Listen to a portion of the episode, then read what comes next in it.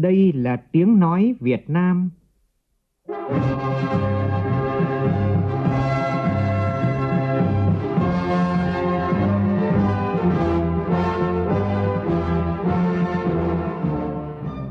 là tiếng nói Việt Nam, phát thanh từ Hà Nội, thủ đô nước Cộng hòa xã hội chủ nghĩa Việt Nam.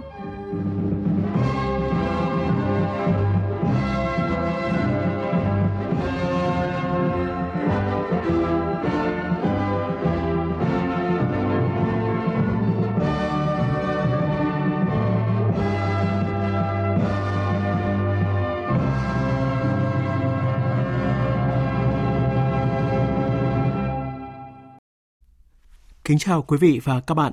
Mời quý vị và các bạn nghe chương trình Thời sự chiều của Đài Tiếng Nói Việt Nam với những nội dung đáng chú ý sau.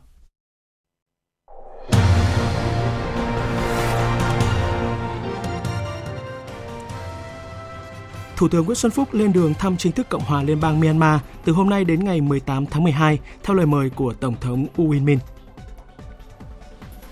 Việt Nam tiếp nhận chức Chủ tịch Ủy ban các đại diện thường trực tại ASEAN. Các thủy điện lớn trên lưu vực sông Hồng đều có mực nước rất thấp, trong đó thủy điện Hòa Bình ở mức thấp nhất trong vòng 30 năm qua.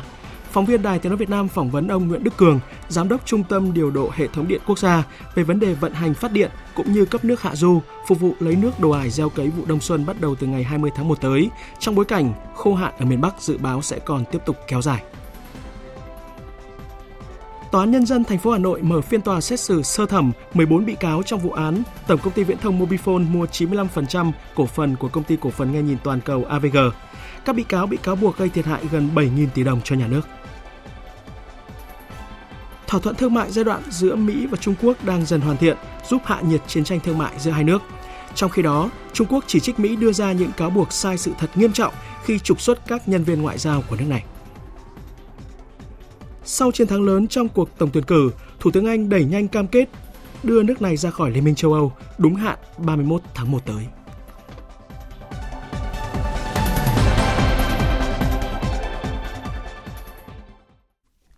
Bây giờ là nội dung chi tiết. Sáng nay tại trụ sở chính phủ, Thủ tướng Nguyễn Xuân Phúc chủ trì phiên họp thường trực chính phủ với các ngành để thảo luận và quyết định quyết nghị một số vấn đề về dự thảo nghị định thay thế nghị định số 86 về kinh doanh và điều kiện kinh doanh vận tải bằng xe ô tô, các biện pháp thi hành luật thủy sản và một số dự án luật quan trọng. Vào chiều tối nay, Thủ tướng Nguyễn Xuân Phúc cùng đoàn cấp cao chính phủ nước ta rời Hà Nội lên đường thăm chính thức Cộng hòa Liên bang Myanmar từ hôm nay đến ngày 18 tháng 12 theo lời mời của Tổng thống nước Cộng hòa Liên bang Myanmar U Win Min. Tin của phóng viên Vũ Dũng. Kể từ khi nâng cấp lên quan hệ đối tác hợp tác toàn diện, quan hệ hai nước Việt Nam Myanmar ngày càng phát triển mạnh mẽ trên tất cả các mặt, đem lại nhiều lợi ích cho nhân dân hai nước. Cùng với quan hệ chính trị ngày càng được mở rộng đến tất cả các cấp, các bộ ngành, lòng tin giữa chính phủ và nhân dân hai nước ngày càng được tăng cường. Chỉ tính trong 3 năm qua, số lượng doanh nghiệp Việt Nam sang Myanmar kinh doanh và đầu tư đã tăng gấp đôi, từ khoảng 100 doanh nghiệp năm 2016, nay đã đạt đến con số là trên 200 doanh nghiệp hiện diện. Chuyến thăm của Thủ tướng khẳng định Việt Nam coi trọng quan hệ đối tác hợp tác toàn diện với Myanmar. Việt Nam đã và vẫn tiếp tục thể hiện là một đối tác tin cậy, chia sẻ sâu sắc với chính phủ và nhân dân Myanmar, sẵn sàng hợp tác với Myanmar trên mọi lĩnh vực, qua đó tăng cường sự tin cậy, lòng tin, đưa quan hệ đối tác giữa hai nước ngày càng bền chặt và có hiệu quả. Vào chiều nay tại Phủ Chủ tịch, Văn phòng Chủ tịch nước tổ chức họp báo công bố lệnh của Chủ tịch nước về 11 luật vừa được Quốc hội khóa 14 thông qua tại kỳ họp thứ 8, gồm Bộ luật Lao động, Luật Thư viện, Luật Dân quân tự vệ, Luật sửa đổi bổ sung một số điều của Luật Tổ chức Chính phủ và Luật Tổ chức Chính quyền địa phương, Luật sửa đổi bổ sung một số điều của Luật nhập cảnh, xuất cảnh, quá cảnh, cư trú của người nước ngoài tại Việt Nam, Luật sửa đổi bổ sung một số điều của Luật quản lý sử dụng vũ khí, vật liệu nổ và công cụ hỗ trợ, Luật sửa đổi bổ sung một số điều của Luật cán bộ công chức và Luật viên chức, Luật sửa đổi bổ sung một số điều của Luật kiểm toán nhà nước, Luật lực lượng dự bị động viên và Luật chứng khoán.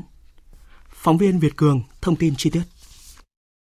Tại buổi họp báo, thừa lệnh của Chủ tịch nước, ông Đào Việt Trung, chủ nhiệm Văn phòng Chủ tịch nước đã công bố các luật vừa được kỳ họp thứ 8 Quốc hội khóa 14 thông qua. Trả lời câu hỏi của phóng viên về việc điều chỉnh tuổi nghỉ hưu như luật quy định thì tác động như thế nào đến lương hưu hưởng của người lao động và số tiền mà quỹ bảo hiểm xã hội hàng năm sẽ tăng thêm là bao nhiêu. Bộ trưởng Bộ Lao động Thương binh và Xã hội Đào Ngọc Dung cho biết, việc điều chỉnh tuổi nghỉ hưu đang là xu hướng của hầu hết các quốc gia, nhất là các quốc gia có độ già hóa dân số tăng nhanh và nước ta đang có độ già hóa nhanh nhất. Thực hiện việc này là quyết tâm chính trị rất lớn của nước ta, thể hiện tầm nhìn dài, có chiến lược và khắc phục được sự già hóa dân số. Theo Bộ trưởng Đào Ngọc Dung, việc điều chỉnh tuổi nghỉ hưu thực hiện đa mục tiêu như tăng trưởng kinh tế, giải quyết công an việc làm cho giới trẻ và để thích ứng với già hóa dân số, đồng thời giúp bảo toàn và phát triển bền vững quỹ bảo hiểm xã hội. Mục tiêu của chúng ta đấy, khi điều chỉnh tuổi hưu này cộng với bảo hiểm xã hội, mục tiêu làm sao nhiều người tham gia bảo hiểm xã hội hơn. Và cái bộ luật này thì không chỉ dừng lại ở 20 triệu người lao động bắt buộc hiện nay đóng bảo hiểm bắt buộc mà sẽ mở ra thêm cái mức độ 34,5 triệu người mà chúng ta đang muốn là cái khu vực phi chính thức, khu vực không có quan hệ lao động để số lượng đóng bảo hiểm tăng lên kể cả đóng bảo hiểm tự nguyện thì khi đó đấy cái quan trọng nhất là người già khi về hưu thì có một cái thụ hưởng đó là bảo hiểm xã hội và đây là một trong hai trụ cột quan trọng nhất trong hệ thống an sinh của người lao động. Trả lời câu hỏi của phóng viên về việc thời gian qua tình trạng người nước ngoài phạm tội ở Việt Nam ngày càng gia tăng, việc mở rộng quy định cho phép người nước ngoài nhập cảnh vào Việt Nam theo tinh thần luật nhập cảnh xuất cảnh, quá cảnh, cư trú của người Việt Nam tại nước ngoài có gây ảnh hưởng như thế nào đến an ninh trật tự? Đại tá Trần Văn Dự, Phó cục trưởng Cục Quản lý xuất nhập cảnh Bộ Công an cho biết. Qua quá trình công tác quản lý chúng tôi đã nhận diện ra là cái nhóm đối tượng người nước ngoài nào vào thường có vi phạm. Chính vì vậy nên trong cái báo cáo tóm tắt ấy, con nêu một cái là cái thị thực du lịch mà trên 30 ngày thì cấp tạm trú 30 ngày. Tức là quy định hiện nay là thị thực du lịch là đến 3 tháng, tức là 90 ngày và vào cũng được ở đến 90 ngày. Mà chính cái nhóm này là cái nhóm mà hoạt động tội phạm công nghệ rồi trốn giấy phép lao động, lao động chui là cái này thì bây giờ ta cho một tháng và cái này cũng không ảnh hưởng gì đến cái việc thu hút người nước ngoài vào Việt Nam. Cũng tại buổi họp báo, đại diện Bộ Nội vụ, Bộ Quốc phòng, Kiểm toán Nhà nước cũng đã làm rõ những vấn đề liên quan đến các lĩnh vực mà mình phụ trách. Vào chiều nay tại nhà Quốc hội, Chủ tịch Quốc hội Nguyễn Thị Kim Ngân gặp mặt cựu chiến binh bộ đội đặc công, những người có nhiều công hiến cho sự nghiệp đấu tranh giải phóng dân tộc, thống nhất đất nước. Phản ánh của phóng viên Lê Tuyết. Phát biểu tại buổi gặp mặt, Chủ tịch Quốc hội cảm ơn các cựu chiến binh bộ đội đặc công đã gợi lên những cảm xúc về một thời hào hùng, cho rằng cuộc gặp mặt là dịp để ôn lại những chiến công của các chiến sĩ đặc công ngày ấy.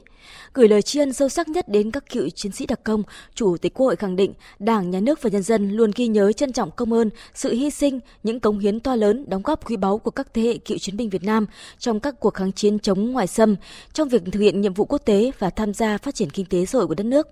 Nhắc lại lời căn dặn của Bác Hồ về chiến sĩ đặc công, đặc công tức là công tác đặc biệt, là vinh dự đặc biệt, cần phải cố gắng đặc biệt.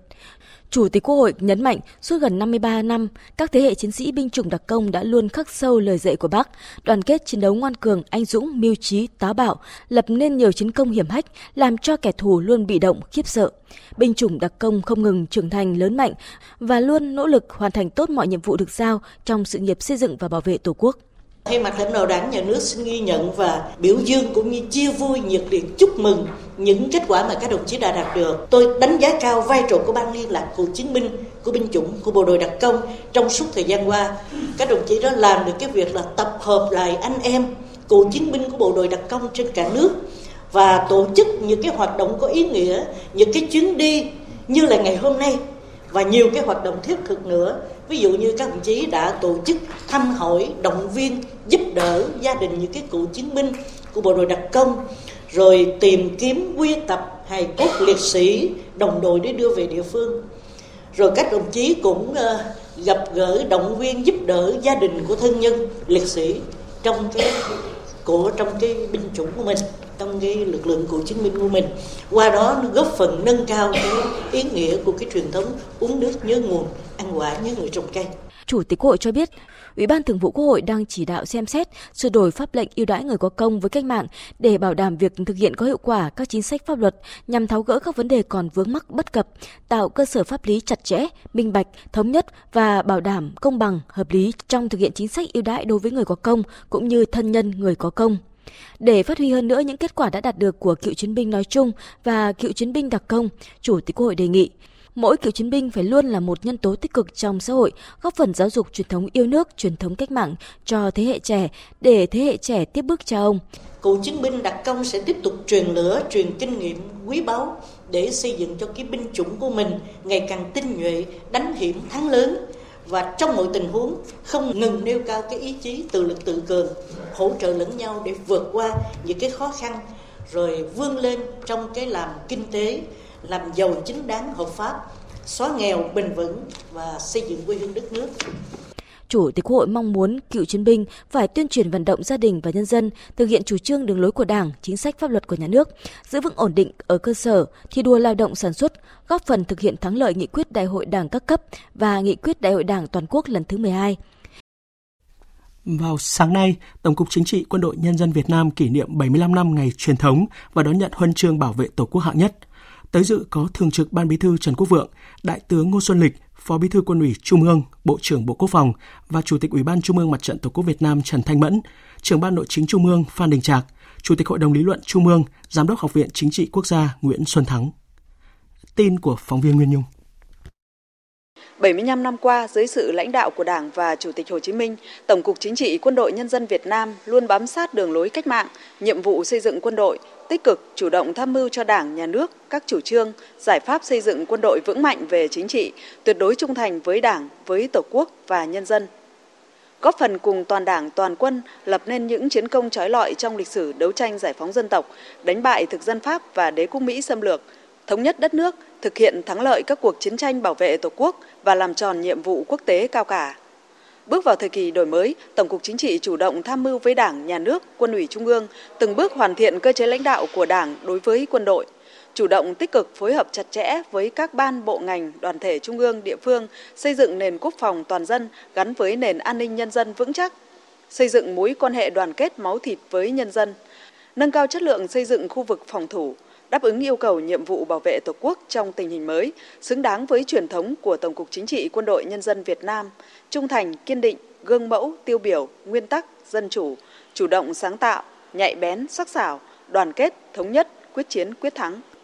Nhân dịp này, Chủ tịch nước tặng thưởng huân chương bảo vệ Tổ quốc hạng nhất cho Tổng cục Chính trị Nhân dân Việt Nam đã có thành tích xuất sắc trong huấn luyện, phục vụ chiến đấu, xây dựng lực lượng quân đội nhân dân, củng cố quốc phòng từ năm 2014 đến 2018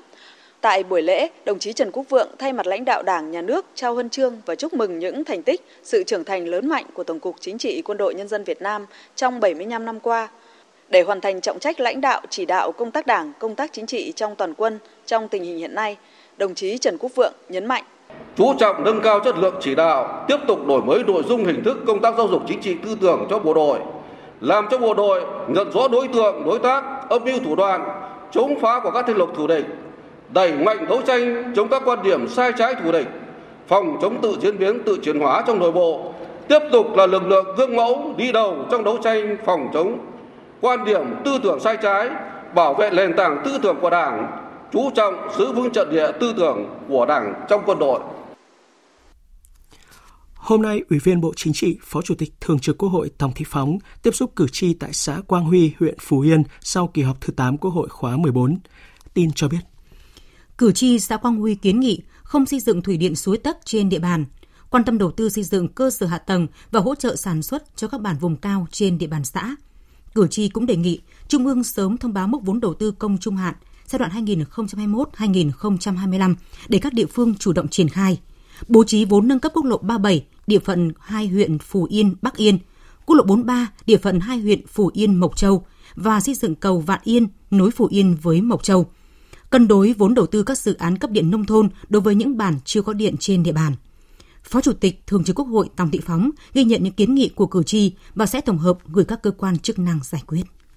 Phóng viên Hà Khánh đưa tin, vào sáng nay, đoàn kiểm tra giám sát của Hội đồng thi đua khen thưởng Trung ương do Phó Chủ tịch nước Đặng Thị Ngọc Thịnh, Phó Chủ tịch thứ nhất Hội đồng thi đua khen thưởng Trung ương làm trưởng đoàn đã làm việc với tỉnh Tây Ninh. Phó Chủ tịch nước Đặng Thị Ngọc Thịnh yêu cầu cấp ủy chính quyền tỉnh Tây Ninh nhận thức đầy đủ về tầm quan trọng của công tác thi đua khen thưởng, tránh tình trạng khoán trắng cho cán bộ phụ trách công tác thi đua. Cán bộ làm công tác thi đua cần cập nhật nghiên cứu kỹ các văn bản quy định hướng dẫn về lĩnh vực này để đảm bảo tiêu chuẩn, thủ tục đúng quy định, tránh hình thức. Dịp này, Phó Chủ tịch nước đã đến thăm, tặng bò giống và tặng quà cho các hộ nghèo, các gia đình chính sách trên địa bàn của tỉnh Tây Ninh. Bộ trưởng chủ nhiệm Văn phòng Chính phủ Mai Tiến Dũng vừa có thư ngỏ đề nghị các cá nhân tổ chức và cộng đồng doanh nghiệp về việc sử dụng Cổng Dịch vụ Công Quốc gia để được hưởng những quyền, lợi ích và các tiện ích do Cổng Dịch vụ Công Quốc gia mang lại. Cụ thể như sau. Bộ trưởng, chủ nhiệm Văn phòng Chính phủ Mai Tiến Dũng nêu rõ, cách đây một tuần, Thủ tướng Chính phủ đã khai trương Cổng Dịch vụ Công Quốc gia với mong muốn tạo một cầu nối điện tử thực chất, liên tục, hiệu quả, kết nối chính phủ với người dân, doanh nghiệp Cổng Dịch vụ Công Quốc gia là đầu mối cung cấp thông tin, hỗ trợ việc thực hiện dịch vụ công trực tuyến và tiếp nhận các phản ánh, kiến nghị liên quan đến thủ tục hành chính trong tất cả các lĩnh vực tại tất cả các địa phương. Cổng Dịch vụ Công Quốc gia tập trung tích hợp 8 dịch vụ công, trong đó người dân có thể thực hiện 5 dịch vụ là đổi giấy phép lái xe, cấp giấy phép lái xe quốc tế, cấp điện mới từ lưới điện hạ áp, cấp điện mới từ lưới điện trung áp, cấp lại thẻ bảo hiểm y tế do hỏng mất. Doanh nghiệp có thể thực hiện 6 dịch vụ là thông báo hoạt động khuyến mại, đăng ký hoạt động khuyến mại, cấp điện mới từ lưới điện hạ áp, cấp điện mới từ lưới điện trung áp, cấp lại thẻ bảo hiểm y tế do hỏng mất. Nhóm cấp giấy chứng nhận xuất xứ hàng hóa gồm 19 thủ tục hành chính. Ông Mai Tiến Dũng đề nghị mỗi người dân, mỗi doanh nghiệp quan tâm tạo tài khoản và sử dụng cổng dịch vụ công quốc gia, kênh giao tiếp chủ yếu trong các giao dịch với cơ quan hành chính nhà nước, các tổ chức cung ứng dịch vụ công để được hưởng những quyền, lợi ích các tiện ích do Cổng Dịch vụ Công Quốc gia mang lại. 2020, Việt Nam đảm nhiệm vai trò Chủ tịch ASEAN. Vì một ASEAN gắn kết và chủ động thích ứng.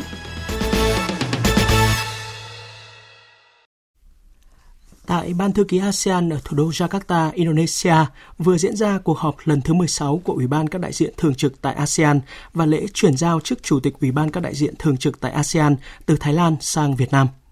Phóng viên Hương Trà đưa tin từ Jakarta. Tổng thư ký ASEAN Dato Lim Chok Hơi chúc mừng Việt Nam chuẩn bị đảm nhận chức Chủ tịch ASEAN năm 2020 và khẳng định Ban thư ký ASEAN sẽ tiếp tục tích cực hỗ trợ và hợp tác chặt chẽ với Việt Nam và Ủy ban các đại diện thường trực tại ASEAN nhằm hiện thực hóa và thực hiện thành công các chương trình ưu tiên giới chủ đề, gắn kết và chủ động thích ứng của năm Chủ tịch Việt Nam 2020. Phát biểu tại lễ chuyển giao, Đại sứ Trần Đức Bình, trưởng phái đoàn thường trực Việt Nam tại ASEAN, bày tỏ vinh dự khi tiếp nhận chuyển giao vai trò Chủ tịch Ủy ban các đại diện thường trực tại ASEAN năm 2020. Chia sẻ ý nghĩa của chủ đề và các ưu tiên của Việt Nam trong năm Chủ tịch ASEAN 2020, Đại sứ Trần Đức Bình khẳng định trên cương vị Chủ tịch ASEAN 2020, Việt Nam sẽ tập trung nỗ lực cùng các nước ASEAN và Ban thư ký triển khai các hoạt động của Ủy ban đại diện thường trực ASEAN, tăng cường hơn nữa quan hệ giữa ASEAN với các nước đối tác, tích cực thúc đẩy các hoạt động góp phần nâng cao nhận thức và hình ảnh của ASEAN, chủ trì các cuộc họp của đại diện Ủy ban thường trực ASEAN như họp đại sứ các nước tham gia cấp cao Đông Á, đại sứ các nước ASEAN Cộng 3, cuộc họp với các nước đối tác kiểm điểm hợp tác và soạn thảo các văn kiện hội nghị cấp cao và Bộ trưởng Ngoại giao trong các khuôn khổ ASEAN Cộng 1, ASEAN Cộng 3, EAS, Ủy ban ASEAN về kết nối, Hội đồng điều hành Viện Hòa bình Hòa giải ASEAN và các cuộc họp liên quan đến hoạt động của Ban thư ký ASEAN như ngân sách, đấu thầu hay kiểm toán. Trong năm 2020, Việt Nam sẽ chủ trì các cuộc họp của ASEAN như các cuộc họp thường kỳ của Ủy ban đại diện thường trực ASEAN, các cuộc họp giữa Ủy ban này và đại sứ các nước tham gia cấp cao Đông Á,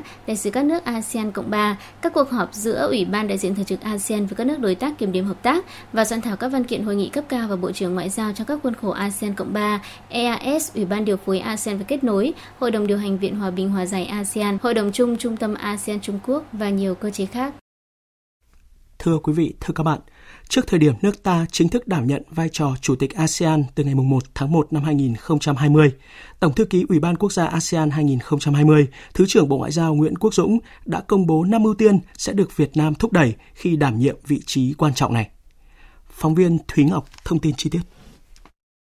Năm ưu tiên mà Việt Nam sẽ thúc đẩy trong năm Chủ tịch ASEAN 2020 được cho là phù hợp với tình hình thế giới và khu vực đang có nhiều biến đổi, từ cấu trúc khu vực đến cạnh tranh của các nước lớn. Trong đó đáng chú ý nhất là cuộc cạnh tranh vị trí địa chiến lược giữa Mỹ và Trung Quốc, với hàng loạt biểu hiện như chiến tranh thương mại, chiến tranh công nghệ cũng như bất đồng quan điểm gay gắt về an ninh khu vực được thể hiện trong nhiều diễn đàn đa phương. Tiến sĩ Alex Vu Vinh thuộc Trung tâm Nghiên cứu An ninh châu Á Thái Bình Dương cũng cho rằng khi chúng ta bước vào năm Chủ tịch ASEAN 2020, chúng ta sẽ cùng bước vào một giai đoạn mới, giai đoạn tiếp theo của thời kỳ hậu chiến tranh lạnh, với dấu mốc quan trọng đó là Trung Quốc thúc đẩy sáng kiến vành đai con đường, cũng như là thiết lập một số vùng nhận diện phòng không tại Biển Đông. Trong một vài năm qua, chúng ta đã chứng kiến mức độ cạnh tranh ngày càng mạnh mẽ của các nước lớn, đặc biệt là giữa Mỹ và Trung Quốc. Với tinh thần xuyên suốt là gắn kết và chủ động thích ứng, Việt Nam đã xác định ưu tiên đầu tiên khi đảm nhiệm vai trò Chủ tịch ASEAN là phát huy vai trò và đóng góp tích cực của ASEAN vào công cuộc duy trì môi trường hòa bình, an ninh và ổn định ở khu vực trên cơ sở tăng cường đoàn kết, thống nhất ASEAN. Việt Nam sẽ nâng cao khả năng phối hợp lập trường chung của ASEAN trong việc xử lý các vấn đề khu vực và quốc tế, thúc đẩy hình thành và tuân thủ các quy tắc, chuẩn mực ứng xử chung trong quan hệ giữa các quốc gia. Một nội dung quan trọng mà Việt Nam sẽ thúc đẩy trong năm chủ tịch là chuẩn bị đưa ra ra các quy tắc để đảm bảo ASEAN luôn sẵn sàng và có phản ứng nhanh, thống nhất khi có sự việc bất ngờ xảy ra, có thể thông qua một người phát ngôn chung của ASEAN để đưa ra quan điểm chính thức của khối, vừa thể hiện sự đoàn kết trong ASEAN, vừa đảm bảo không ảnh hưởng đến lợi ích riêng của các nước thành viên. Theo Tổng thư ký Ủy ban Quốc gia ASEAN 2020, Thứ trưởng Bộ Ngoại giao Nguyễn Quốc Dũng, việc đảm nhận cùng lúc hai vị trí Chủ tịch Luân phiên ASEAN và Ủy viên không thường trực Hội đồng Bảo an Liên Hợp Quốc là một thuận lợi cho Việt Nam để phát huy vai trò và đóng góp của ASEAN trong thúc đẩy hòa bình bền vững ở khu vực. Bản thân các nước ASEAN cũng là thành viên của Liên Hợp Quốc, cũng phải thực hiện những cái nhiệm vụ của Liên Hợp Quốc, cũng phải thực hiện các nghị quyết của Liên Hợp Quốc và cũng có cái tiếng nói, cũng có vai trò đóng góp vào trong các công việc của Liên Hợp Quốc. Thế thì với tư cách là Chủ tịch ASEAN chúng ta có thể tập hợp được những cái tiếng nói đó và có thể cái trọng lượng tiếng nói của Việt Nam ở tại Hội đồng Bảo an nó cũng sẽ mạnh hơn. Thế và ngược lại những cái chương trình của Liên Hợp Quốc, những cái ờ, kế hoạch của Liên Hợp Quốc sẽ được ASEAN triển khai thực hiện ừ, tốt hơn. Những cái kế hoạch của ASEAN nó sẽ đồng bộ hơn với những cái mục tiêu, những kế hoạch của Liên Hợp Quốc. Hiện nay, ASEAN đã được coi là một thể chế quan trọng trong khu vực, nhất là khi châu Á Thái Bình Dương đang trở thành một khu vực chiến lược mới trong chính sách đối ngoại của nhiều quốc gia. Bối cảnh này đặt ra cho ASEAN nhiều thách thức mới cả truyền thống và phi truyền thống. Mặc dù những thách thức của ASEAN cần giải quyết trong một quá trình chứ không phải trong một năm chủ tịch của Việt Nam hay của bất cứ một thành viên nào khác, nhưng việc xác định rõ những ưu tiên trong năm 2020 sẽ giúp giải quyết các thách thức một cách hiệu quả nhất và đó chính là nhiệm vụ trọng tâm của Việt Nam trong năm chủ tịch 2020. Thời sự VOV nhanh, tin cậy, hấp dẫn. Các ngân hàng vừa tiếp tục rót thêm gần 7.000 tỷ đồng cho dự án cao tốc Trung Lương Mỹ Thuận. Tin của phóng viên Nhật Trường. Hôm nay tại thành phố Mỹ Tho, dưới sự chứng kiến của Bộ Giao thông Vận tải và Ủy ban nhân dân tỉnh Tiền Giang, Ngân hàng Thương mại Cổ phần Công thương Việt Nam Vietinbank và các ngân hàng hợp vốn chính thức ký hợp đồng tín dụng và các văn kiện tín dụng cho dự án đầu tư xây dựng đường cao tốc Trung Lương Mỹ Thuận với công ty cổ phần BOT Trung Lương Mỹ Thuận. Các ngân hàng cam kết cho dự án vay gần 7.000 tỷ đồng. Cụ thể, Vietinbank cho vay 3.300 tỷ đồng, BIDV cho vay 1.500 tỷ đồng, Agribank cho vay 1.000 tỷ đồng và VPBank cho vay gần 900 tỷ đồng.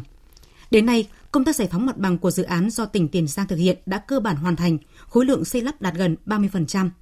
Theo ông Hồ Minh Hoàng, Chủ tịch Hội đồng Quản trị Công ty Cổ phần BOT Trung Lương Mỹ Thuận, khi những khó khăn về vốn được tháo gỡ, các đơn vị thi công đang khẩn trương phấn đấu thông tuyến dự án cao tốc Trung Lương Mỹ Thuận vào năm tới và đến năm 2021 sẽ hoàn thành theo chỉ đạo của chính phủ. Thưa quý vị, thưa các bạn, từ hôm nay, dự án BOT quốc lộ 26 bắt đầu thu phí hoàn vốn, thế nhưng không thể thực hiện, buộc phải xả trạm vì các lái xe người địa phương tập trung phản đối. Phản ánh của phóng viên Thái Bình. Từ đêm qua, nhiều lái xe đã tập trung tại trạm thu phí BOT quốc lộ 26 ở xã Ninh Xuân, thị xã Ninh Hòa, tỉnh Khánh Hòa. Họ dựng lán trại gần trạm thu phí, sử dụng loa thùng yêu cầu không được thu phí và di dời, dỡ bỏ trạm này. Một xe tải chở hàng cỡ lớn dừng ngay trên làn thu phí. Những xe khác nối nhau xếp thành hàng dài phản đối việc thu phí. Các lực lượng chức năng như cảnh sát giao thông, thanh tra giao thông và chính quyền thị xã Ninh Hòa đã có mặt tại hiện trường để giải tỏa ách tắc giao thông. Lái xe Nguyễn Phi Nhạn ở thôn Phước Lâm, xã Ninh Xuân cho biết Nhà tôi có xe bin tải ờ, uh, 6 tấn, ở đây miễn giảm là 40%. Tôi không có sử dụng cái dịch vụ thì tôi không trả tiền. Trước khi tiến hành thu phí, chủ đầu tư đã phối hợp với các cơ quan chức năng thực hiện miễn giảm đối với các phương tiện của người dân địa phương. Tuy nhiên, nhiều người vẫn phản đối việc thu phí với lý do quốc lộ 26 là tuyến đường có sẵn độc đạo. Chủ đầu tư dự án này là công ty cổ phần đầu tư và xây dựng 501, chỉ đầu tư mới tuyến tránh thị xã Ninh Hòa và nâng cấp mở rộng quốc lộ 26 trên nền đường sẵn có. Trong khi đó, tại nơi đặt trạm thu phí, lại có rất nhiều ô tô tải của người dân địa phương thường xuyên lưu thông vận chuyển mía vật liệu xây dựng. Các chủ xe cho rằng họ chỉ đi một đoạn đường rất ngắn nhưng phải trả chi phí cho cả tuyến là không hợp lý, đề nghị di dời trạm thu phí sang vị trí khác. Bên cạnh đó, các phương tiện muốn vào thành phố Nha Trang phải qua trạm BOT Ninh Lộc của công ty cổ phần đầu tư BOT Đèo Cả Khánh Hòa. Lái xe Nguyễn Chí Hiếu ở thôn Phước Lâm, xã Ninh Xuân cho rằng hai trạm BOT cùng đóng trên địa bàn Ninh Hòa khiến người dân bức xúc. Đường này là từ hồi xưa giờ, người dân đi không tốn nghèo, là mới tuyến tránh đây là mở mở rộng, nâng cấp. Bây giờ đặt trạm thu phí ở đây người dân không có đồng tình, phản đối. Nhà em ờ, có tầm 200 mét, xe tải là phải tốn, dòng xuống là 40, dòng về 40 là 80. Tốn tiền trạm thu phí là hàng hóa đồ phải tăng lên nữa. Mong muốn là trạm thu phí này di dời, di dời tuyến tránh ở đây cho người dân người ta ờ, đi lại khỏi ờ, tốn phí. Ông Phan Xuân Hạnh, trạm trưởng trạm thu phí Ninh Xuân, công ty cổ phần đầu tư xây dựng 501 cho biết. Lúc không giờ đến giờ là xả trạm, rồi ngăn ngăn rồi xả trạm chứ chưa thu được cái gì. Dự án được phê duyệt là cuối năm 2014, nghị quyết 437 ký ngày 21 tháng 10 năm 2017. Giai đoạn một mình đã hoàn thành. Nghị quyết này có sau cái, cái dự án mình đã làm. Hướng thì chúng tôi cũng có báo cáo cho các cấp đấy, thì có cái xu hướng hỗ trợ cho đơn vị con đảm bảo an ninh trật tự và an toàn để được ổn thỏa được. Từ 15 giờ hôm nay, mỗi lít xăng E5 RON 92 giảm 90 đồng, xăng RON 95 giảm gần 200 đồng một lít, trong khi các mặt hàng dầu tăng từ 54 đồng cho đến 175 đồng một lít kg. Cụ thể như sau. Một lít xăng RON 95 giảm 192 đồng với tối đa là 20.886 đồng. Xăng E5 RON 92 hạ 90 đồng về mức 19.729 đồng. Đây là lần giảm giá bán lẻ các mặt hàng xăng sau hai đợt tăng liên tiếp sau điều chỉnh, dầu diesel lên tối đa là 16.063 đồng một lít, dầu hỏa tăng lên 15.016 đồng và dầu ma rút lên mức cao nhất là 11.358 đồng một kg. Bình quân giá thành phẩm xăng dầu thế giới trong 15 ngày qua tăng giảm đan xen và biên độ khá lớn. Do đó, Liên Bộ Tài chính Công Thương quyết định sử dụng 100 đồng mỗi lít ở quỹ bình ổn giá với xăng E5 RON 92, giảm 100 đồng so với kỳ điều hành cách đây 15 ngày. Cùng với điều chỉnh giá bán, cơ quan điều hành trích thêm 100 đồng mỗi lít từ quỹ bình ổn giá với xăng E5 RON 92 và dầu diesel, dầu hỏa. Xăng RON 95 được trích 400 đồng một lít, dầu ma rút trích 800 đồng. Hôm nay, Tòa án Nhân dân thành phố Hà Nội bắt đầu mở phiên tòa hình sự sơ thẩm xét xử 14 bị cáo trong vụ án Tổng công ty Viễn thông Mobifone mua 95% cổ phần của công ty cổ phần nghe nhìn toàn cầu AVG. Nhóm phóng viên Đình Hiếu và Quang Chính thông tin. Hội đồng xét xử gồm 5 người do thẩm phán Nguyễn Thị Xuân Thu là chủ tọa phiên tòa, ba kiểm sát viên cao cấp đại diện cho Viện Kiểm sát Nhân dân thành phố Hà Nội tham gia giữ quyền công tố tại phiên tòa. Đây là lần đầu tiên tại một phiên tòa sơ thẩm, Viện Kiểm sát bố trí tới ba kiểm sát viên cao cấp giữ quyền công tố tại phiên tòa. Do tính chất quan trọng của vụ án, tòa án và Viện Kiểm sát Nhân dân thành phố Hà Nội bố trí thêm 6 thẩm phán dự khuyết, hai hội thẩm nhân dân dự khuyết và một kiểm sát viên dự khuyết tại phiên tòa. Trong số 14 bị cáo bị đưa ra xét xử, có 13 bị cáo bị Viện Kiểm sát Nhân dân tối cao truy tố về tội vi phạm các quy định về quản lý đầu tư công gây hậu quả nghiêm trọng theo quy định tại Điều 220 Bộ Luật Hình sự năm 2015. 13 bị cáo này gồm Nguyễn Bắc Son, Trương Minh Tuấn, nguyên Bộ trưởng Bộ Thông tin và Truyền thông, Phạm Đình Trọng, nguyên vụ trưởng vụ quản lý doanh nghiệp, Bộ Thông tin và Truyền thông, Võ Văn Mạnh, Giám đốc công ty trách nhiệm hữu hạn tư vấn đầu tư và thẩm định Amac, Hoàng Duy Quang, thẩm định viên công ty trách nhiệm hữu hạn tư vấn đầu tư và thẩm định Amac, Lê Nam Trà, nguyên chủ tịch hội đồng thành viên Mobile Phone, Cao Duy Hải, nguyên tổng giám đốc Mobile Phone, Phan Thị Hoa Mai, thành viên hội đồng thành viên Mobile Phone cùng 5 phó tổng giám đốc khác của Mobile Phone. Bị cáo Phạm Nhật Vũ, nguyên chủ tịch hội đồng quản trị công ty cổ phần nghe nhìn toàn cầu, bị truy tố về tội đưa hối lộ theo quy định tại Điều 364 Bộ Luật Hình sự năm 2015. Ngoài ra, 4 bị cáo Nguyễn Bắc Son, Trương Minh Tuấn, Cao Duy Hải, Lê Nam Trà còn bị Viện Kiểm sát Nhân dân tối cao truy tố thêm tội nhận hối lộ theo quy định tại Điều 354 Bộ Luật Hình sự năm 2015.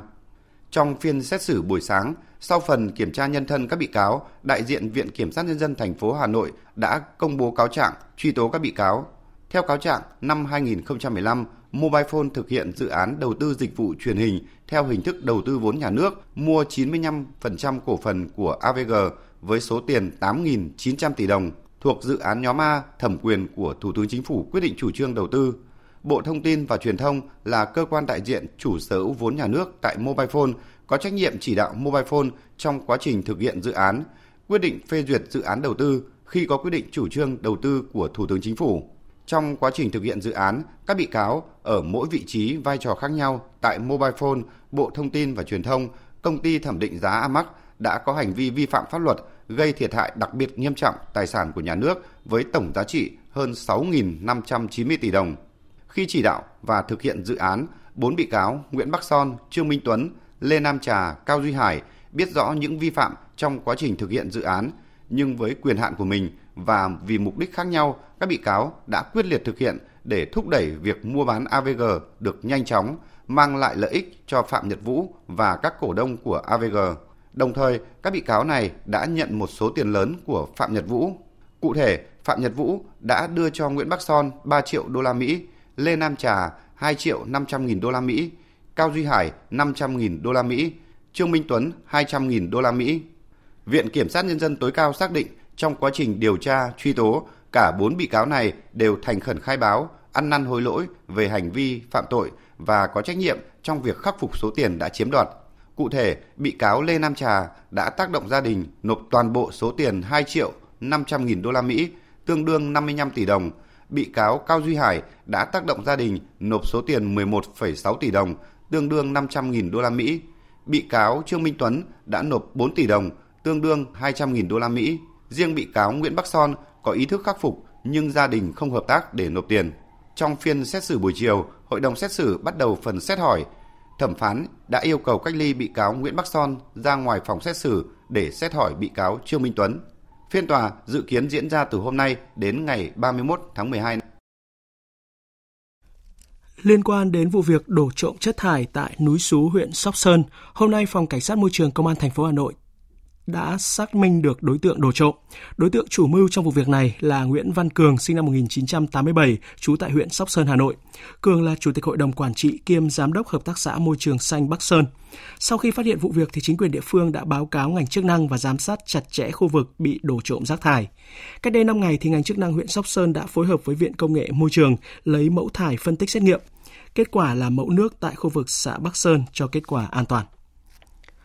Thưa quý vị, thưa các bạn, theo dự báo thì khô hạn sẽ còn tiếp tục kéo dài đến hết mùa khô ở miền Bắc. Hiện nhiều hồ chứa thủy điện đa mục tiêu trên hệ thống sông Hồng và sông Đà ở phía Bắc đang tiếp tục xuống thấp. Vào sáng nay, mực nước trên Hồ Hòa Bình đo được là hơn 101 mét, đang thấp hơn mực nước dâng bình thường gần 16 mét. Hồ Sơn La thấp hơn mực nước dâng bình thường hơn 13 mét, Hồ Thác Bà thấp hơn gần 4 mét rưỡi và Hồ Tuyên Quang thấp hơn khoảng 4 mét so với mức nước dâng bình thường. Điều này sẽ ảnh hưởng như thế nào tới việc vận hành phát điện cũng như là cấp nước hạ du, phục vụ lấy nước đồ ải gieo cấy vụ đông xuân bắt đầu từ ngày 20 tháng 1 tới. Phóng viên Nguyên Long phỏng vấn ông Nguyễn Đức Cường, Giám đốc Trung tâm Điều độ Hệ thống Điện Quốc gia về nội dung này. Mời quý vị và các bạn cùng nghe. Thưa ông, việc cấp điện của mùa khô năm 2020 thì được dự báo là sẽ gặp nhiều khó khăn do là hạn hán và cụ thể đặc biệt là các hồ thủy điện ở khu vực miền Trung và miền Bắc thì đang khô hạn. Vậy thì ông có thể cho biết cụ thể về thực tế này ạ? Để chuẩn bị cho năm 2020 thì về phía tập đoàn Điện lực Việt Nam đã có những cái nhận định và chỉ đạo từ khá sớm. Công tác lập cái kế hoạch vận hành cho năm 2020 được tiến hành bắt đầu từ điều độ quốc gia vào tháng 6 năm 2019 và luôn luôn bám sát theo cái diễn biến tình hình thủy văn của các cái hồ chứa trên toàn bộ hệ thống. Thế năm 2019 nó có một cái điểm đặc biệt là các cái thủy điện ở phía tây bắc trên dòng sông Đà là không có lũ và diễn tiến theo chiều hướng cực đoan của khí hậu thời tiết lại càng ngày càng trầm trọng hơn. Tính đến nay thì đã gần hết năm 2019 rồi thì ờ, các cái hồ chứa thủy điện mục tiêu vẫn là muốn tích đến mức nước dân bình thường để đáp ứng cho mùa khô năm 2020 Tuy nhiên thì theo đánh giá điều độ là sẽ bị thấp hơn so với mức nước dân bình thường. Tính ra điện là cỡ khoảng 4,5 tỷ kWh, một con số cũng khá là lớn. Và cái điểm đặc biệt khó đó lại là nằm trên các cái hồ chứa lớn thủy điện đa mục tiêu như là Lai Châu, Sơn La và Bình. À, vâng thưa ông, theo kế hoạch thì việc xả nước gieo cấy vụ đông xuân năm 2020 từ các hồ chứa thủy điện ở miền Bắc thì vẫn có 3 đợt như là mọi năm, à, cho dù lượng nước xả có thấp hơn. À, vậy cụ thể sự phối hợp triển khai trong cái công tác xả nước gieo cấy vụ đông xuân từ các hồ thủy điện thì được EVN cũng như là Bộ Nông nghiệp và Phát triển Nông thôn phối hợp như thế nào để có thể đạt được cái hiệu quả cao nhất thưa ông? Vì tình hình như vậy cho nên là phía phía tập đoàn cũng có kiến nghị Bộ Nông nghiệp và Phát triển Nông thôn là sớm xem xét tính toán cái nhu cầu về đồ ải cho vụ đông xuân 2020.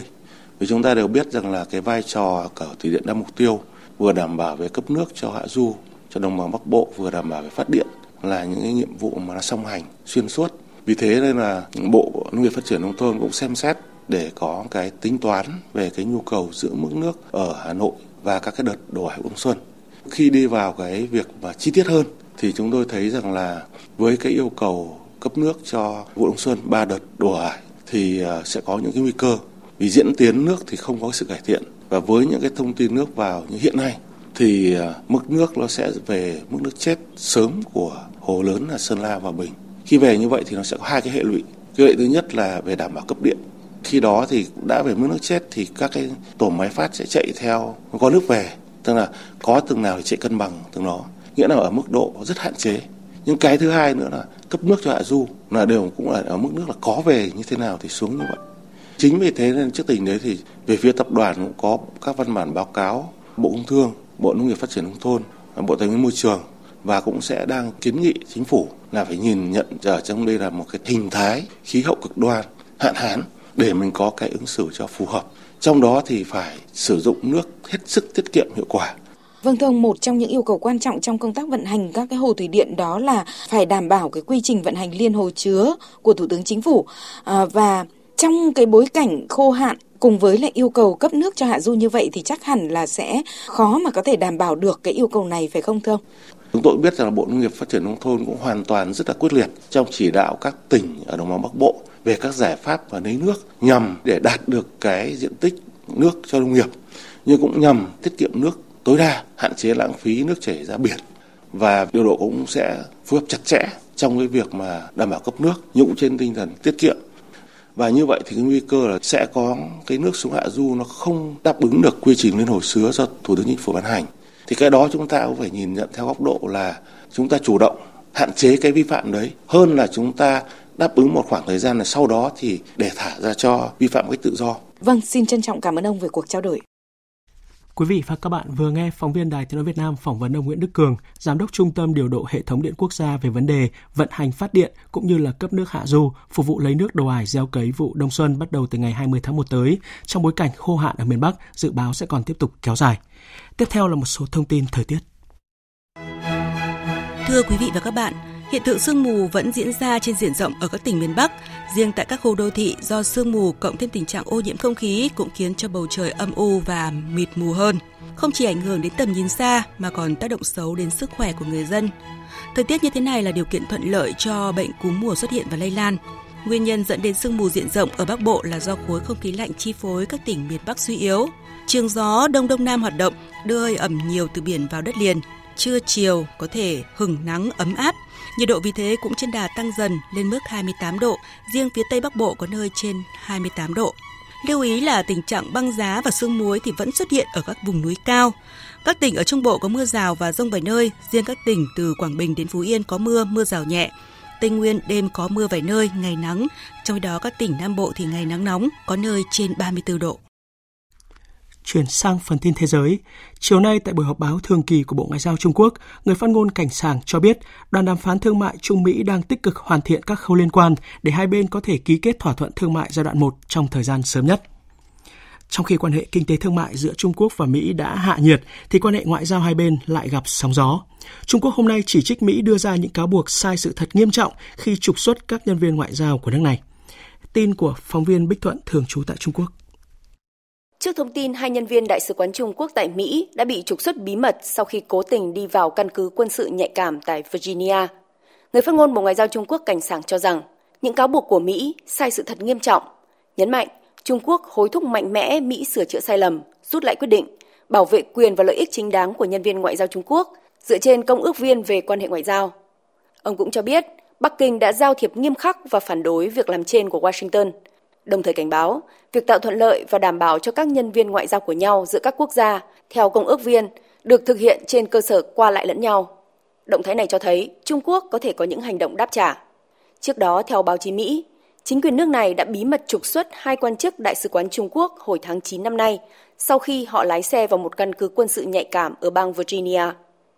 Mỹ nghi ngờ một trong các quan chức này là sĩ quan tình báo hoạt động dưới vỏ bọc ngoại giao. Đây dường như là lần đầu tiên các nhà ngoại giao của Trung Quốc bị nghi ngờ làm gián điệp trong hơn 30 năm qua. Giới chức cấp cao Nhật Bản và Hàn Quốc vừa có các cuộc gặp riêng rẽ để thảo luận về cách thức giải quyết những bất đồng đang có trong quan hệ song phương. Tuy vậy, giới phân tích không đặt kỳ vọng quá nhiều vào một kết quả tiến bộ tức thì từ những cuộc gặp này. Tổng hợp của biên tập viên Đình Nam. Trong bối cảnh mối quan hệ Nhật-Hàn đang trở nên căng thẳng, lãnh đạo hai quốc gia này mới đây đã nhất trí thúc đẩy đối thoại để giải quyết bất đồng. Người phát ngôn phụ Tổng thống Hàn Quốc Ko Min Jung cho biết, Cả hai nhà lãnh đạo đều đã đồng ý rằng quan hệ Hàn Quốc-Nhật Bản là quan trọng và các vấn đề tồn động giữa hai bên cần được giải quyết thông qua đối thoại. Tổng thống Hàn Quốc đã đề nghị tổ chức các cuộc hội đàm cấp cao hơn nếu cần thiết, trong khi Thủ tướng Nhật Bản Abe đề nghị tìm kiếm một giải pháp với tất cả các phương tiện sẵn có. Với chủ trương như vậy, hôm nay các quan chức thương mại cấp cao Nhật Bản và Hàn Quốc đã lần đầu tiên gặp nhau tại thủ đô Tokyo của Nhật Bản để giải quyết những tranh cãi thương mại kéo dài nhiều tháng qua, vốn đã gây tổn hại đến quan hệ kinh tế song phương và có nguy cơ ảnh hưởng đến chuỗi cung ứng toàn cầu. Đây là cuộc đàm phán thương mại cấp cao đầu tiên giữa hai bên kể từ tháng 6 năm 2016 và được xem là rất quan trọng đối với việc giải quyết xung đột thương mại giữa hai nước. Sau chiến thắng trong cuộc tổng tuyển cử, Thủ tướng Anh Boris Johnson đang đẩy nhanh việc thực hiện cam kết đưa Anh rời khỏi Liên minh châu Âu đúng hạn 31 tháng 1 tới. Biên tập viên Phạm Hà thông tin. Hôm nay, Thủ tướng Anh Boris Johnson sẽ hoan nghênh 109 nghị sĩ bảo thủ mới tại Quốc hội với khẳng định sẽ tôn trọng cam kết bầu cử để hoàn thành Brexit sớm nhất có thể cũng như tăng đầu tư vào các dịch vụ y tế. Chính phủ của Thủ tướng Johnson dự kiến sẽ đưa thỏa thuận Brexit ra bỏ phiếu tại Hạ viện trước Giáng sinh, cho phép Anh ra khỏi Liên minh châu Âu đúng hạn 31 tháng 1 tới. Ông cũng khẳng định sẽ dẫn dắt một chính phủ của người dân và có trách nhiệm tạo ra một tương lai tốt hơn cho đất nước. Tôi muốn mọi người hãy chuẩn bị cho Giáng sinh của mình, vui mừng và yên tâm rằng có một chính phủ của người dân. Chính phủ đang nỗ lực để giúp năm 2020 sẽ là một năm thịnh vượng, phát triển và tràn đầy hy vọng. Thách thức tiếp theo sẽ là các cuộc đàm phán mối quan hệ tương lai về thương mại và an ninh giữa Anh và Liên minh châu Âu. Các nhà lãnh đạo châu Âu hy vọng sẽ bắt đầu ngay các cuộc đối thoại về giai đoạn 2 với Anh vào đầu tháng 2 tới. Cuộc tổng tuyển cử năm 2019 sẽ định hình nước Anh trong tương lai, đặt dấu chấm hết cho việc nước Anh như là một quốc gia thành viên của Liên minh châu Âu. Tuy nhiên, với mối liên kết gần 5 thập kỷ giữa hai bên, sợi dây ràng buộc này vẫn còn chặt chẽ và đây cũng là thách thức lớn của đảng bảo thủ, cần phải trèo lái con thuyền nước Anh ra khỏi sóng gió Brexit. Sau hai tuần họp, Hội nghị Thượng đỉnh Liên Hợp Quốc lần thứ 25 về chống biến đổi khí hậu, gọi tắt là COP25, vừa kết thúc tại thủ đô Madrid của Tây Ban Nha, muộn hơn gần 2 ngày so với kế hoạch. Trái với kỳ vọng, hội nghị chỉ nhấn mạnh nhu cầu khẩn cấp phải hành động mà không đạt được thỏa thuận về những điểm chính nhằm giải quyết tình hình khí hậu khẩn cấp hiện nay. Bộ trưởng Môi trường Chile, Chủ tịch COP25 Carolina Smith cho biết. Đây là hội nghị khí hậu dài nhất trong lịch sử và tôi muốn cảm ơn các bạn vì đã đặt trái tim và nỗ lực vào việc tìm kiếm thỏa thuận với tất cả các bên. Thật đáng buồn khi chúng ta không thể đạt được thỏa thuận cuối cùng, nhưng tôi cũng xin cảm ơn tất cả các bạn vì những nỗ lực thời gian qua.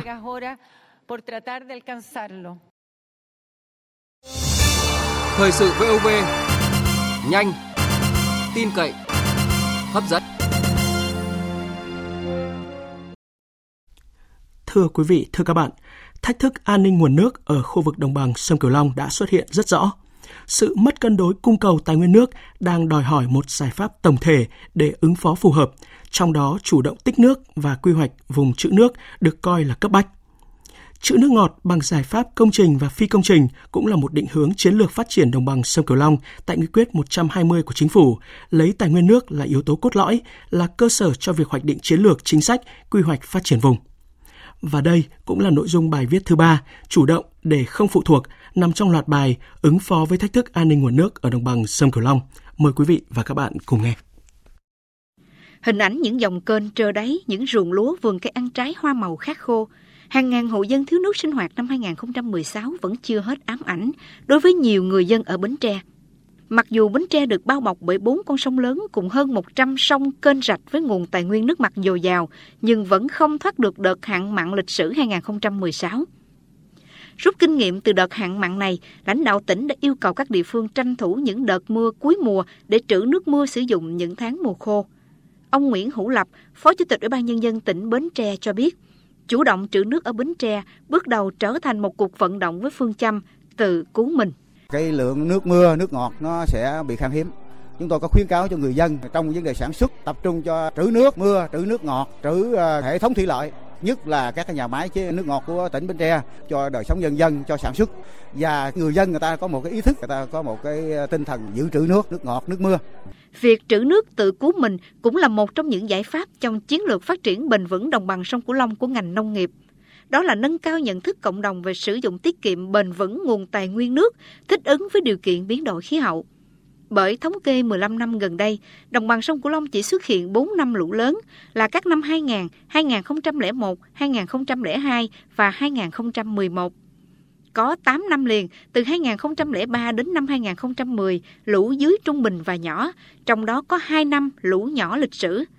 8 năm liền, dòng chảy kiệt dưới trung bình, trong đó các năm 2004, 2008, 2010, 2015 là những năm lũ thấp hơn cả, đã gây hạn hán nghiêm trọng và xâm nhập mặn sâu. Ông Hoàng Việt, điều phối viên chương trình nước và biến đổi khí hậu của Tổ chức Bảo tồn Thiên nhiên Thế giới tại Việt Nam cho rằng, trong điều kiện lượng nước giảm, thì việc nâng cao ý thức về khai thác sử dụng nước hợp lý của người dân nơi đây cần được chú trọng nhiều hơn. Của chúng tôi có một cái dự án để giúp người dân nhận thức được cái vấn đề nước không phải là vô hạn chất lượng nước đang có vấn đề. Phải để mỗi người phải có một cái ý thức giữ gìn ờ, môi trường của nguồn nước xung quanh chúng ta. Của chúng tôi cũng mong muốn là các cái tổ chức cộng đồng các cái tổ chức xã hội phải được tham gia vào trong cái quá trình giám sát, uh, kiểm soát các vấn đề về sử dụng quản lý cái nguồn nước ở đồng bằng sông Cửu Long. Kết quả nghiên cứu của các chuyên gia Hà Lan cho thấy, những năm qua lượng nước đổ về đồng bằng sông Cửu Long ngày càng giảm.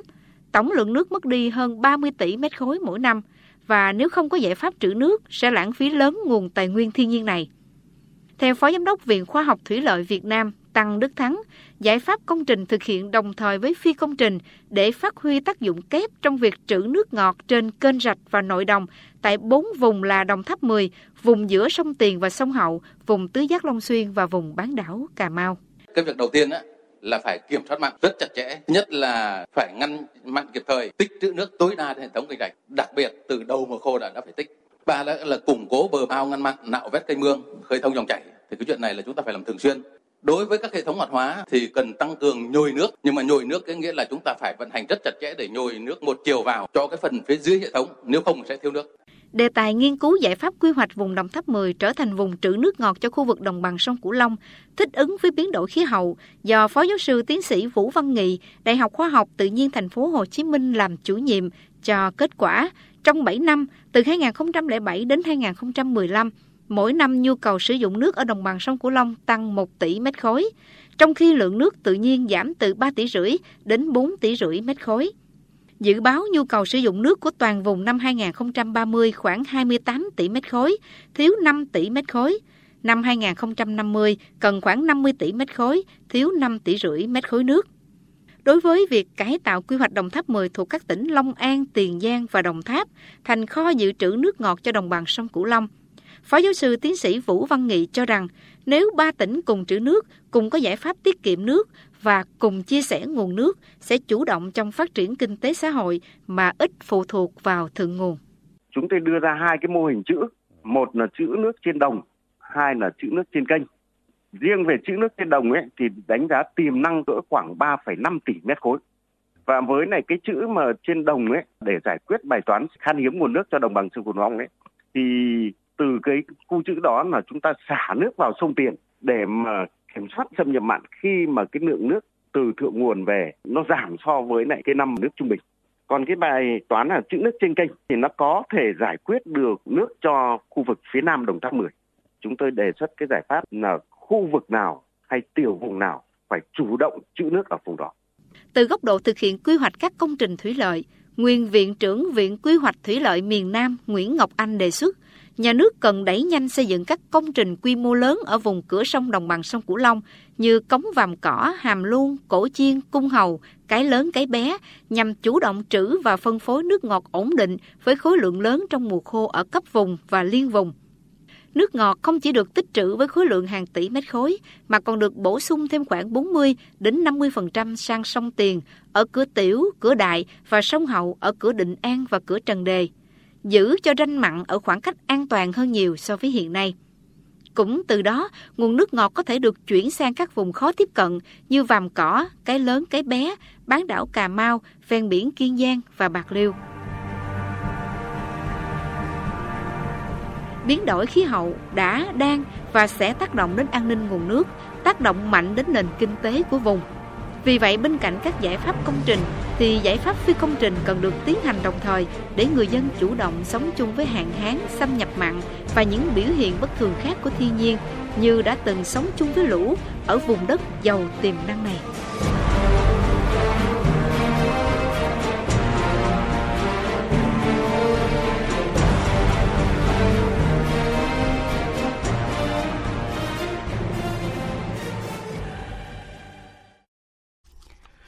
Quý vị và các bạn vừa nghe những nỗ lực của khu vực đồng bằng sông Cửu Long trong việc chủ động trữ nước để ứng phó với biến đổi khí hậu. Trong chương trình thời sự 18 giờ ngày mai, chúng tôi sẽ chuyển đến quý vị và các bạn bài viết thứ tư, cũng là bài cuối cùng trong loạt bài ứng phó với thách thức an ninh nguồn nước ở đồng bằng sông Cửu Long với nhan đề Đồng thuận vì phát triển bền vững. Tiếp theo là trang tin thể thao.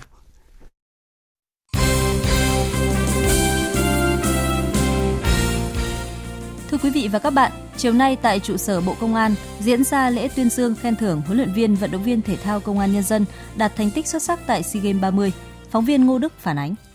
Tại kỳ SEA Games vừa kết thúc ở Philippines, thể thao Công an Nhân dân đóng góp một huấn luyện viên và 7 vận động viên tranh tài ở 7 nội dung thuộc 3 môn karate do, đấu kiếm và judo. Và trong thành công rực rỡ của đoàn thể thao Việt Nam, các vận động viên của ngành công an cũng đã hoàn thành xuất sắc nhiệm vụ, cùng thành tích hai huy chương vàng, hai huy chương bạc và ba huy chương đồng. Võ sĩ Hà Thị Nga, huy chương vàng trên 80 kg nữ bộ môn judo chia sẻ. Em rất vui khi mà mình đã góp công đến thành tích của công an nhân dân. Cảm ơn rất cảm ơn ban lãnh đạo và các thầy huấn luyện viên. Em sẽ phấn đấu để tiếp tục à, đến uh, SEA Games 31 à, và cố gắng sẽ mang thêm một tấm huy chương vàng về nữa cho judo công an nhân dân và thể thao Việt Nam ạ. Tại buổi lễ tuyên dương, Đại tướng Tô Lâm, Bộ trưởng Bộ Công an đã trao bằng khen cùng tiền thưởng cho tập thể huấn luyện viên vận động viên đạt thành tích xuất sắc ở SEA Games 30. Đại tướng Tô Lâm cho biết. Tôi chân thành cảm ơn lãnh đạo Bộ Văn hóa, Thể thao và Du lịch, Tổng cục Thể dục Thể thao, các đơn vị chức năng cũng đã quan tâm, phối hợp, tạo điều kiện giúp đỡ thể thao công an nhân dân luyện tập và thi đấu đạt thành tích xuất sắc trong thời gian vừa qua. Và chúng tôi cũng mong muốn tiếp tục nhận được cái sự quan tâm phối hợp trong thời gian tới. Ừ, thay mặt cho Đảng ủy Công an Trung ương, lãnh đạo Bộ Công an, tôi ờ, chúc cho đoàn thể thao Việt Nam cũng như đoàn thể thao Công an nhân dân tiếp tục rèn luyện thi đấu và đạt được nhiều thành tích hơn nữa để góp phần vào thành tích chung của thể thao Việt Nam, đem lại vinh quang cho đất nước. Trong khi đó, ông Trần Đức Phấn, Phó Tổng cục trưởng Cục Tục Thể dục Thể thao, trưởng đoàn thể thao Việt Nam dự SEA Games 30 cho biết. Năm trước ASEAN thì chúng ta có vận động viên đạt huy chương vàng rất là hoành tráng nhưng năm nay lại không được thi đấu vì họ cắt cho nên cũng rất thiệt thòi cho các uh, vận động viên của chúng ta và với hai tấm huy chương vàng, hai tấm huy chương bạc và ba tấm huy chương đồng thì các vận động viên của đoàn công an nhân dân cũng đã đóng góp cái thành tích của mình à, đối với đoàn thể thao Việt Nam. Xin được chúc mừng và cảm ơn các huấn luyện viên và vận động viên của đoàn thể thao công an. Thì chúng tôi thấy rằng là ngành cũng xem xét và hỗ trợ đầu tư thêm một số các môn thể thao Olympic. Ngoài cái nhiệm vụ chung của ngành thì chúng ta cũng có những nhiệm vụ của quốc gia. Sáng nay, đơn vị tổ chức giải thưởng quả bóng vàng Việt Nam là báo Sài Gòn Giải Phóng đã công bố danh sách 25 cầu thủ được đề cử, trong đó những gương mặt nổi bật như Hà Đức Trinh, Đỗ Hùng Dũng, Nguyễn Anh Đức, Nguyễn Quang Hải, Đoàn Văn Hậu, Nguyễn Trọng Hoàng, Nguyễn Tiến Linh, Nguyễn Văn Quyết, Nguyễn Văn Toàn. Ở hạng mục quả bóng vàng nữ gồm 10 đề cử, hạng mục quả bóng vàng phút san cũng có 10 cầu thủ được đề cử, trong khi con số được đề cử ở hạng mục cầu thủ nước ngoài xuất sắc là 9 người – Hạng mục cầu thủ nam trẻ xuất sắc là 6 người và cầu thủ trẻ nữ xuất sắc là 5 người. Gala trao giải thưởng quả bóng vàng Việt Nam 2019 sẽ diễn ra vào tối ngày 13 tháng 2 năm 2020. Tờ Titan Sport của Trung Quốc vừa công bố danh sách rút gọn đề cử giải thưởng cầu thủ xuất sắc nhất châu Á 2019. Trong danh sách này có tiền vệ Nguyễn Quang Hải của Việt Nam. Giải cầu thủ xuất sắc nhất châu Á là giải thưởng mà tạp chí thể thao Titan Sport tổ chức từ năm 2013 với sự bầu chọn từ gần 50 nhà báo đại diện của châu Á các phóng viên nhà báo tham gia bình chọn sẽ gửi phiếu bầu cho ban tổ chức chậm nhất vào ngày 22 tháng 12.